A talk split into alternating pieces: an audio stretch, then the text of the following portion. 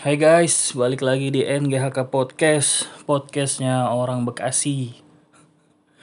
Akhirnya guys, kita sampai juga nih di ujung tahun 2020 Gak kerasa ya. Ya gak kerasa kalau lu nganggur Tidur terus ya gak kerasa. Gak kerasa sih, kerasa sih, kerasa banget. Ini bener-bener tahun bener-bener mental kita tuh diuji kesabaran kita diuji keteguhan hati kita benar-benar diuji tahun ini. Ya nggak? Gimana nggak diuji ya? Semua aspek kehidupan kita nggak ada yang maju kan? Semuanya pasti ngalamin kemunduran gitu. Semua aspek kehidupan kita pertemanan sosial kesehatan finansial penghasilan asmara apalagi. Nggak tahu deh kalau yang uh, masih pacaran kayak gitu gebetan HTSan cuman kalau yang merit ya kita baca sendiri kan beritanya kan. Banyak yang cerai. Angka perceraian tinggi di mana-mana. Karena mungkin selama lockdown di rumah aja ya makin kelihatan sifat asli pasangannya mungkin ya nggak tahu juga. Penghasilan juga banyak orang yang kehilangan mata pencariannya. Gila sih bener-bener ini tahun ya Allah. Gua nggak pernah sekhawatir ini sama karir gua selama gua ya selama pengalaman kerja gua gitu. Karena memang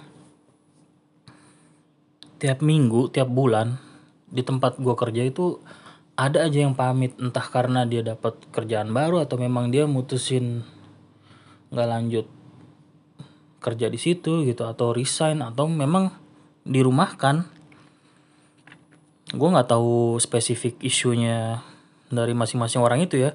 Tapi lu berasa lah kalau ada teman kerja lu keluar resign satu-satu gitu kan. Nah ini tuh hampir tiap minggu. Ada tiap bulan ada dari awal uh, kita lockdown tuh Maret ya itu ada terus. Itu sih berasa banget. Yang gua rasain tuh dari awal dari kasus tiga orang pertama itu ya. Ya gobloknya memang pas tiga orang kita paniknya gila-gilaan. Orang-orang pada borong makanan stok makanan banyak-banyak di rumahnya. Udah kayak kita mau lockdown super ketat gitu. Sementara sekarang udah eh, berapa sih terakhir ini update nya 500 ribu case positif ya kalau nggak salah ini malah orang makin santai sepedaan. Ya nggak apa-apa sih sepedaan gitu. Cuman kalau sepedaan jaraknya deket-deket udah gitu kayak yang di kayak yang di video viral kemarin tuh di uh, Pantai Indah Kapuk ya. Yang di jembatan itu rame banget orang nggak jaga jarak nggak pakai masker. Ada yang pakai masker tapi nggak proper. Men ini logiknya di mana sih? Lu tiga orang kena covid lu panik 500 ribu positif covid lu malah malah kayak gini gitu malah santai-santai aja kayak nggak ada apa-apa. Padahal makin banyak yang positif covid makin tinggi rate lu untuk kena covid juga gitu loh. Belum lagi kemarin pilkada aduh otaknya di mana itu? Cuman ya udahlah ya mungkin beberapa juga bener-bener totally kehilangan uh, satu tim gitu kan dan satu divisi kayak beberapa beberapa profesi gitu kan. Uh, kayak pilot. Ya maskapai nggak bisa terbang ya pilot dirumahkan lah udah otomatis. Pramugari gitu kan. Transportasi sih kebanyakan. Terus sebaliknya uh, yang di bidang medis justru malah gila-gilaan nih tahun ini kan. Shift-shiftan kerja nonstop nggak bisa ketemu keluarga. Appreciate banget sih buat tenaga medis Indonesia yang udah mati-matian. Jadi frontliner yang ada di gugus paling depan berhadapan langsung dengan uh, para pasien salut dan hormat buat kalian para tenaga medis Indonesia. Belum lagi dokter-dokter senior juga banyak yang akhirnya wafat berguguran satu-satu. Itu kalau di Twitter gue lihat itu pasti gue retweet gue uh, sharing gitu. Karena buat ningkatin awareness gitu. Kalau tenaga medisnya makin dikit ya kapasitas rumah sakit untuk nampung pasien juga makin dikit gitu. Dan kita nih sebagai warga yang masih aktivitas harus ke kantor harus ke pasar harus cari nafkah ya harus makin jaga diri gitu loh. Kita jangan sampai kita nularin dan jangan sampai kita ketularan gitu. Preventif gitu. Karena ya tenaga medisnya makin dikit gitu udah lulusan dokter apa lulusan kedokteran itu sedikit dan dokter-dokter dokter-dokter senior yang ada berguguran satu-satu gitu. Gimana ini nanti kesehatan masyarakat Indonesia ke depannya gitu kan? Bener-bener sih tahun ini ujiannya berat banget. Belum lagi yang uh, harus WFH gitu bener-bener di rumah nggak bisa ke kantor. Karena di kantor gue kan kebijakannya kalau lu bisa WFH ya WFH aja nggak usah ke kantor gitu. Kecuali lu perlu sesuatu dilakuin atau dikerjakan di kantor gitu bener-bener urgent baru lu diizinin ke kantor. Itu kan beban psikis kali ya karena time to time kita kayak sendirian gitu ngerjain pekerjaan nggak ada ya sharing sih ada sih gitu sama beberapa partner teman kita atau klien atau atau tim kita berapa kali seminggu gitu kan ada. Cuman tetap aja beda men rasanya sama kita ketemu langsung ngumpul di kantor diskusi langsung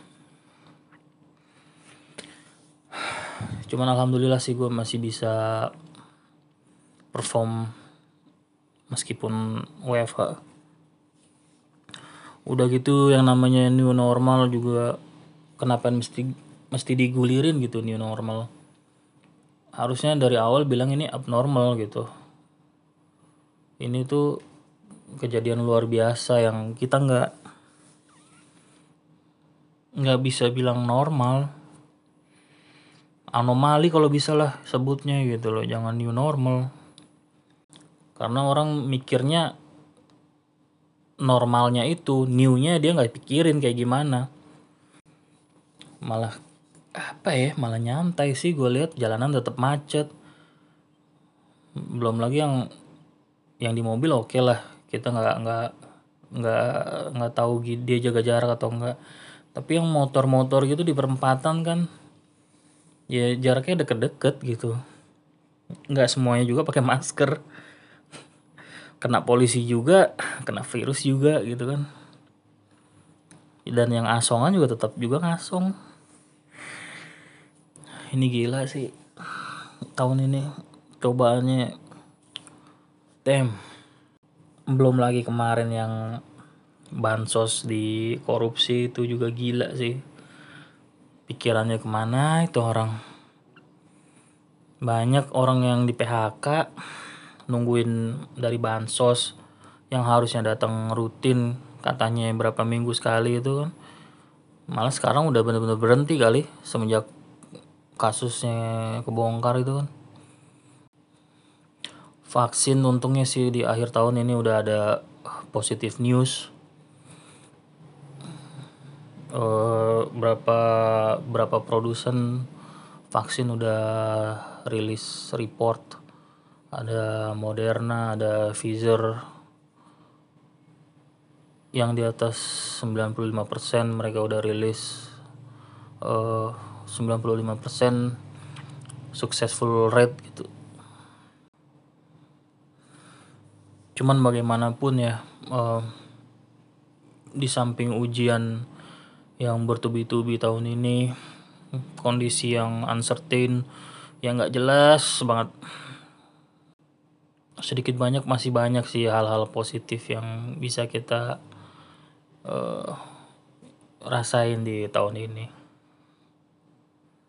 Kalau gue pribadi sih gue ngerasa hmm, gimana ya gue lebih kuat gitu men mungkin kalau ini setelah pandemi selesai gue jadi pribadi yang lebih eh, strong kali ya. Untuk ngadepin masalah nggak nggak nggak gampang nggak gampang uh, depres ataupun gimana gimana. Karena ya yang lebih berat dari ini pandemi segala macam WFH lockdown gue udah hadepin gitu mungkin mungkin itu kali ya salah satu sisi positifnya. Ya alhamdulillahnya gue jadi lumayan uh, lebih lebih kuat lah ngadepin masalah apa pun selama pandemi ini udah diuji kan. Mungkin ke depannya kalau pandemi udah kelar udah hilang ya gue jadi pribadi yang lebih kuat lah. Lu ngerasain hal yang sama nggak karena selama 2020 tuh jujur gua nggak pernah ngerasa mental gua diuji begitu berat kayak di tahun ini gitu. Jadi tuh bener-bener ujian mental yang terberat ya tahun ini. Gue pernah nganggur sampai 8 bulan atau 7 bulan waktu itu gitu loh. Terus harus struggle nyari kerjaan. Atau gue pernah uh, megang project stakeholdernya begitu banyak dan gue sendiri di sini uh, representatif dari perusahaan gue itu juga gue lewatin biasa aja sih nggak terlalu berat. Tapi ini pekerjaannya loadnya ya biasa aja tapi lu ngerjain sendiri WFH terus nggak ada temen diskusi nggak ada iya ya gimana ya nggak ada nggak ke mana-mana gitu loh. Nggak ada tempat sharing. Tapi akhirnya ya lu ngelewatin itu semua dengan dengan baik. Lu bisa lewatin semua lu bisa kelarin semua kerjaan lo project lo dengan baik gitu. Belum lagi ya mungkin di perusahaan gue nggak ini ya nggak terlalu signifikan lah. Cuman di beberapa project gue stakeholder gue tuh banyak yang hilang karena mereka di layoff sama perusahaannya. Jadi orang-orang yang harusnya kompeten atau uh, bisa untuk gue konfirmasi untuk suatu masalah atau gue untuk closing project mereka hilang. Akhirnya gue harus ketemu orang baru gue jelasin lagi segala macem. Repetition itu loh yang bikin males cuman ya harus dilaluin. Kalau gue mau closing itu project kalau gue mau kelarin itu project dengan good governance shit man. Cuman ya begitu lewat ya ternyata kita bisa juga gitu ngerjainnya appreciate to myself lah. Mental gue lebih kuat tahun ini alhamdulillah. Dan yang paling penting banyak pelajaran berharga sih tahun ini yang kita dapat sebelumnya uh, gini loh gue di awal-awal itu pernah nge-tweet atau bikin status di FB gue lupa. Ingat gak sih waktu awal-awal tahun gue tuh konflik Laut Cina Selatan terus ada beberapa orang yang uh, bilang bakal ada perang dunia ketiga. Cuman akhirnya nggak kejadian juga yang ada ya cuman perang dagang antara Trump dan Cina aja kan. Nah gue sempet nge-tweet atau bikin status gitu gue lupa. Ini sih sebenarnya kita udah di udah mulai nih perang dunia ketiga. Karena casualty-nya atau apa ya kerugian dan korban-korban kayak perang itu udah udah kerasa banyak orang meninggal karena pandemi ya kan? Gitu. Terus ekonomi lumpuh pasti habis di mana-mana di semua sejarah dunia habis perang itu pasti ekonomi negara yang konflik itu lumpuh gitu loh. Cuman perang dunia ketiganya ini dalam mode silent gue bilang gitu. Itu itu gila sih gue bilang. Dan bener makin ke sini makin parah makin banyak korbannya makin ya ekonomi makin gak karuan. Oh gila sih. Kalau dulu kita ngelihat hal-hal kayak gitu cuman dari kayak berita uh, geopolitik gitu ya. Kalau kita nonton berita internasional kayak perang di Suriah, perang di Yaman, atau uh, perang Israel Palestina atau di ya di tempat-tempat lain lah gitu. Kayaknya hal itu tuh jauh dari realitas kehidupan kita gitu. Karena ah kita nggak mungkin ngalamin hal separah itu. Nggak mungkin sehari sekian ribu orang meninggal. Nggak mungkin kita apa uh, setiap hari kehilangan pekerjaan sekian ribu orang gitu kan. Cuman di tahun ini tuh kita disadarkan gitu. Tahun ini tuh jadi reminder positifnya tuh eh uh, lu tuh nggak sustain kehidupan lu gitu loh.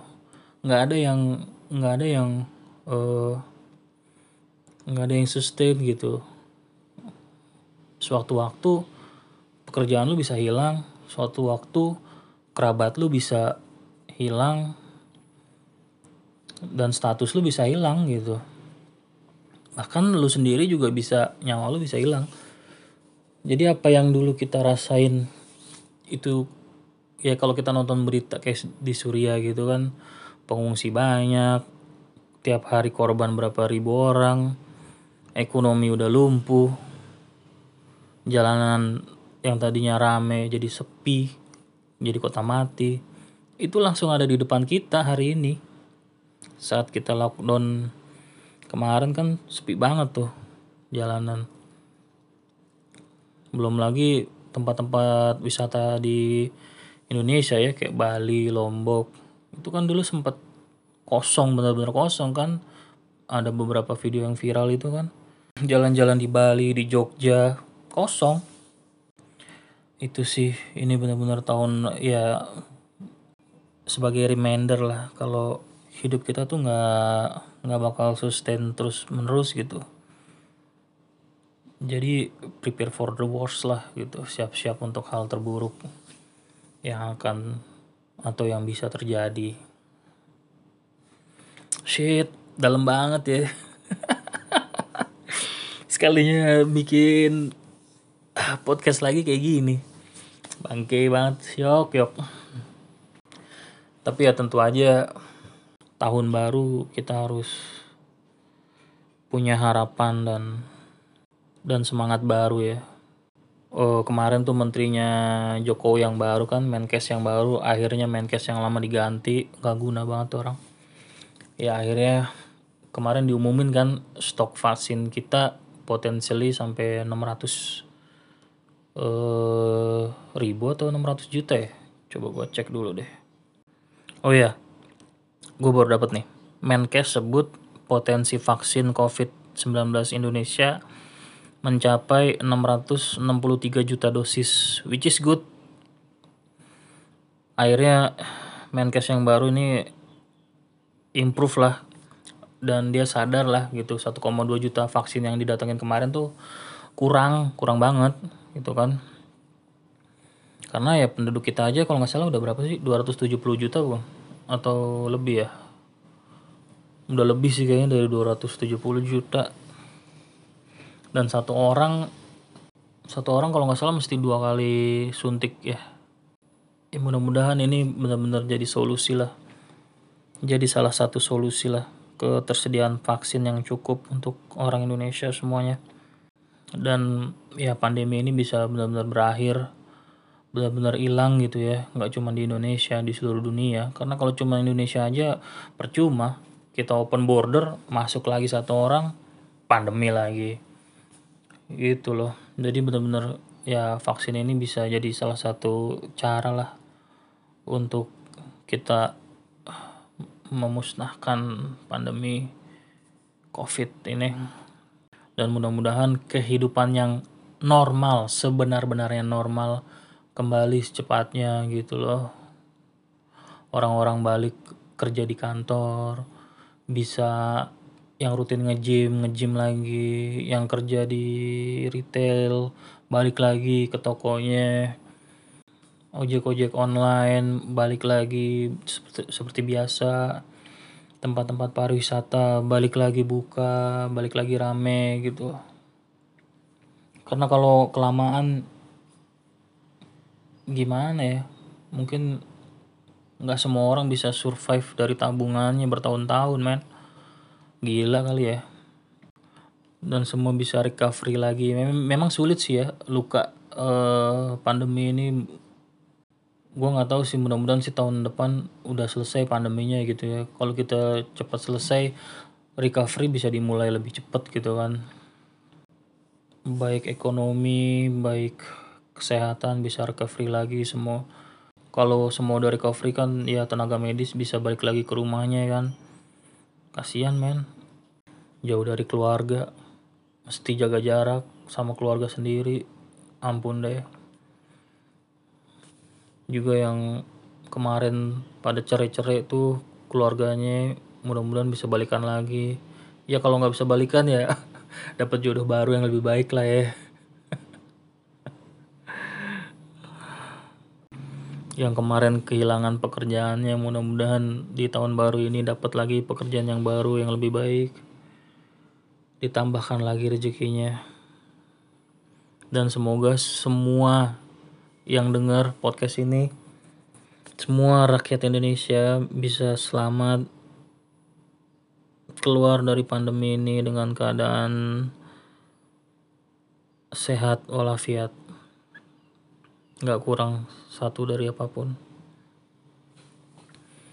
Ya mungkin itu aja ya harapan dan doa gue untuk tahun 2021